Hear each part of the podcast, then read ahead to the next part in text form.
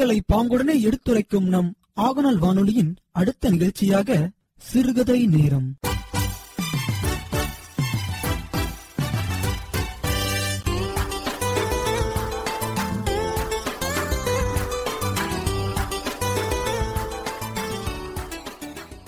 சண்முகக் கடவுள் போற்றி சரவணத் துதித்தாய் போற்றி. கண்மணி முருகா போற்றி. கார்த்திகை பாலா போற்றி. தன்மலர் கடப்ப மாலை தாங்கிய தோலா போற்றி விண்மதி வதனவல்லி வேலவா போற்றி போற்றி. வணக்கம் பேரன்பு கொண்ட எனதருமை ஆகநல் வானொலி நேயர்களே. இந்த சிறுகதை நேரத்திலே உங்களை சந்திப்பதிலே நான் பெரிதும் மகிழ்ச்சி அடைகிறேன். ஒரு ஊரில் ஒரு வணிகர் ஒருவர் இருந்தார். அவர் வந்து தன்னுடைய வேலைகளையெல்லாம் முடித்துவிட்டு இரவு நேரம் வீட்டுக்கு வராரு. வீட்டுக்கு வந்தவருக்கு அவருடைய மனைவி உணவு பரிமாறுகிறாள். நல்ல இரவு உணவு சாப்பிட்டு முடித்துவிட்டு வீட்டிலே நடுமுற்றத்திலே பாய் விரித்து அப்படியே வானத்தை பார்த்து படுக்கிறார். படுத்த பொழுதே வீட்டின் பரன் மீது ஒரு வித்தியாசமான ஒரு அசைவு அவருக்கு தெரிகிறது. அது ஒருவேளை எலியாக இருக்குமோ என்று யோசிக்கிறார். ஆனால் வீட்டு பரன் மீது ஒரு கனமான ஒரு பொருள் இருப்பது போல் அவருக்கு தெரிகிறது. நன்கு உற்று பார்க்கிறார். யாரோ ஒரு மனிதன் வீட்டு பரன் மீது படுத்திருக்கிறான் என்பதை தெரிந்து கொள்கிறார். அவர் யூகித்தது சரிதான். எப்படியோ ஒரு திருடன் அவர்கள் யாரும் அறியாமல் அந்த வீட்டிற்குள் நுழைந்து யாருக்கும் தெரியாமல் வீட்டின் பரன் மீது ஏறி ஒளிந்து கொண்டிருக்கிறான். அவனுடைய இருப்புதான் அவருக்கு தெரிய வந்துவிட்டது அவர் மிகவும் அறிவு கூர்மையுடையவர். மிகவும் நுணுகிய அதாவது கூர்மையான பார்வையுடையவர் அந்த வணிகர். ஆகவே அவர் அதை தெரிஞ்சுக்கிறாரு. இப்போ அந்த திருடனை பிடிக்கணும். என்ன செய்யறது? ஒரு திருடனை பிடிக்க வேண்டுமென்றால் உடல் வலு வேணும். அதே நேரத்தில் மிகவும் துணிச்சல் வேணும். ஒரு திருடனை ஒருவர் பிடிக்க முடியாது. ஒரு திருடனை பிடிக்க குறைந்தது இரண்டு பேர் மூன்று பேராவது வேணும். ஆகவே இங்கு நாமும் நம்முடைய மனைவி மட்டும்தான் இருக்கோம். நம்முடைய மனைவியோ கர்ப்பவதியாக இருக்கிறாள்.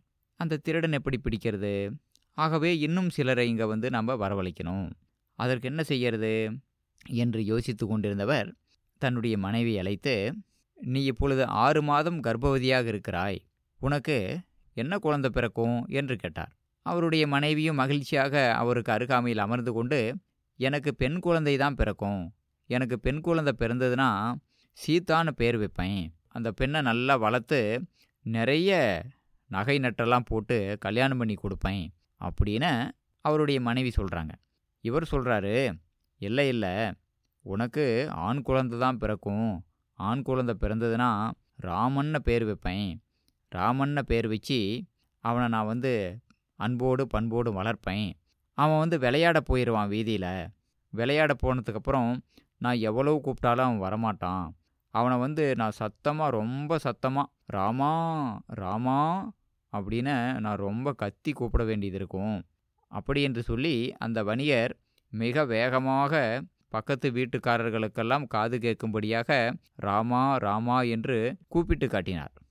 அப்போவுமே என்னுடைய மகன் வரமாட்டான். அவனை டே திருட்டு பயலே ராமா இங்கே வாடா என்று நான் கூப்பிடுவேன் என்று மிக சத்தமாக கூப்பிட்டார். அவருடைய வீட்டுக்கு அருகாமையில் இருந்த வீட்டில் ராமன் என்ற பெயருடைய ஒருவர் இருந்தார். அவர் நல்ல பலசாலி.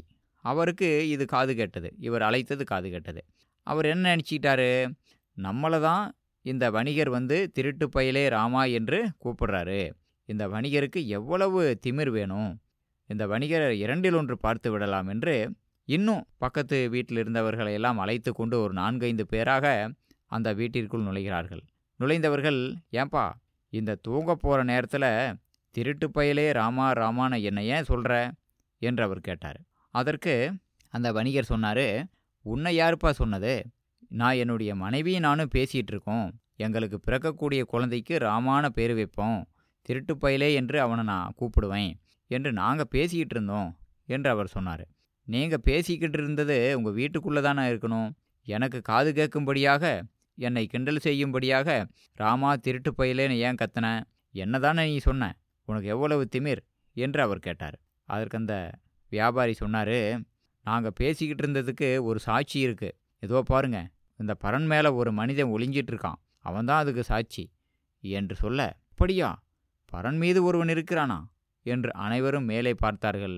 அங்கே இருந்த திருடன் வேறு வழியில்லாமல் கீழே வந்தான். அவனை மடக்கி பிடித்து நைய புடைத்து காவலர்களிடம் ஒப்படைத்தார்கள். அப்புறம் சொன்னாங்க ஏன்பா வணிகரே உங்ககிட்ட இருந்து ஒரு திருடன் தப்பிக்க முடியாது போல இருக்கே என்று சொல்லிவிட்டு அனைவரும் அங்கிருந்து சென்றார்கள். அந்த காலங்களில் பார்த்தீங்கன்னா கூரை வீடுகளில் ஓட்டு வீடுகளில் வீட்டுக்குள்ளே பரன் என்று ஒரு அமைப்பு இருக்கும். அது வந்து பலகை மரப்பலகையால் அமைத்திருப்பார்கள் அல்லது நீளமான மூங்கில்களால் அமைத்திருப்பார்கள். அந்த பரனில் தேவையில்லாத சட்டுமுட்டு சாமான்கள் அடிக்கடி தேவையில்லாத பொருட்களை பரன் மேலே போட்டு வச்சுருவாங்க. அப்படி தான் அந்த வீட்லேயும் பரன் இருந்திருக்கிறது. அந்த பரனில் ஒளிந்திருந்த திருடனை எவ்வளவு சாமர்த்தியமாக இந்த வணிகர் பிடிச்சு கொடுத்தார் பார்த்தீங்களா? இப்படி அந்த வணிகர் தொடர்ந்து தன்னுடைய வீட்டில் திருட வரக்கூடிய திருடர்களையெல்லாம் இப்படி ஏதாவது ஒரு சாமர்த்தியமாக ஏதாவது ஒரு உபாயம் செய்து அவர்களையெல்லாம் அவர் வந்து பிடிச்சு கொடுத்துக்கிட்டே இருந்தார். திருடர்களும் ஏன் அவருடைய வீட்டுக்கு நிறைய வந்தாங்கன்னா அவர் நல்ல பொறுப்பான வணிகம் செய்து நிறைய பணம் சேர்த்து வைத்திருந்தார். அந்த பணத்தை எப்படியாவது திருடணும்னு சொல்லி திருடர்களும் அவர் வீட்டுக்கு அடிக்கடி வந்துக்கிட்டே இருந்தாங்க. வந்த திருடர்களையெல்லாம் ஏதாவது இப்படி உபாயம் செய்து செய்து அவர்களை இந்த வணிகர் பிடித்து கொடுத்து கொண்டே இருந்தார். இந்த கதையிலிருந்து நமக்கு என்ன தெரிகிறது?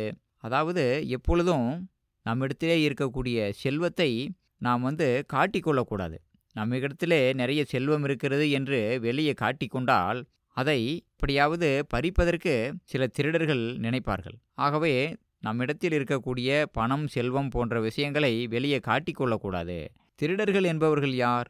அதாவது உழைத்து பொருளீட்ட வேண்டுமென்ற ஒரு பொறுப்பற்றவர்கள். அவர்களுடைய நோக்கமே எப்படி இருக்குன்னா உழைப்பில் ஆர்வம் இல்லாதவர்களாக எப்படியாவது பொருள் நிறைய பொருளை கைப்பற்றி விட வேண்டும் என்ற பேராசை உடையவர்களாக அவர்கள் இருப்பார்கள். இவர்கள்தான் திருடர்களாக மாறுகிறார்கள். ஒன்று பேராசை. நிறைய வேணும் பொருள் வேண்டும் பணம் வேண்டும் என்ற பேராசை அதே நேரத்தில் உழைக்க சோம்பேறித்தனம் உழைக்காமல் பெற வேண்டும் என்ற சோம்பேறித்தனம். இப்படியாக வஞ்சக மனமுள்ளவர்கள் குணமுள்ளவர்கள் தான் திருடர்களாக மாறுகிறார்கள். அவர்கள் பிடிபடும் பொழுது அவர்களை உரிய காவல்துறையிடம் ஒப்படைத்து விட வேண்டியது முறை. அப்படித்தான் இந்த வணிகரும் திருடர்களை மிக சாமர்த்தியமாக பிடித்து பிடித்து காவலர்களிடம் ஒப்படைத்து தண்டனை வாங்கி கொடுத்தார். இப்படியாக இந்த கதை சொல்லப்படுகிறது.